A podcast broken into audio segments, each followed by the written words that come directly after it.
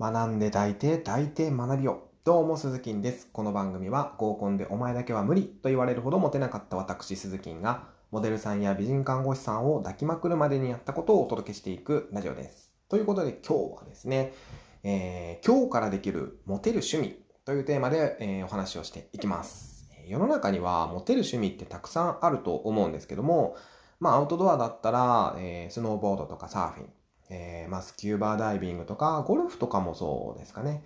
えー、まあ、インドアだったらビリヤードとか、ダーツとか、えー、まあ、料理とかギターなどもそうかなと思います。えー、持ってそうな趣味ってたくさんあると思います。が、がですよ。が、えー、そんなもん今日から始めても、ね、うまくなるのいつですかっていう話じゃないですか。1年後とか2年後ですよ、そんなのね。うん。もう僕1ヶ月とか2ヶ月で波に乗れる気がしませんので。ということで、今日私が提案する趣味は観察ですね。観察。はい、何やらちょっとマニアックな匂いがしますけども、えー、女性の変化に気づける人っていうのは最短ルートで美女を抱けます。でもこれってある程度訓練が必要なんですよ。でも、1ヶ月も2ヶ月もかかりません。女性の変化に、えっと、気がつくだけであれば、1週間練習すれば全然いけるかなというふうに思います。えー、これ、実は男性も女性も関係なく、えー、とにかく人を観察することがすごく大事だなというふうに思います。例えば、髪型とか、服装とか、メガネ、カバン、ネイルですね。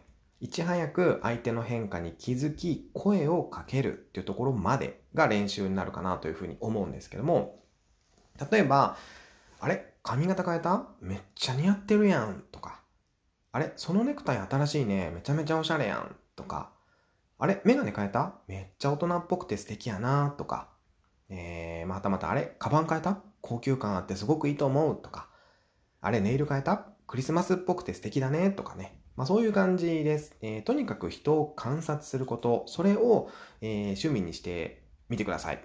今日からできるのでね。えー、冗談抜きで面白いほど好感を持たれます。これをやり始めると。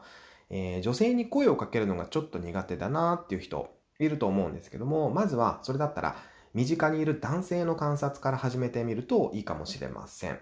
えー、僕結構男性にもよく、えー、と、声をかけてましたね。変化に対して。うん。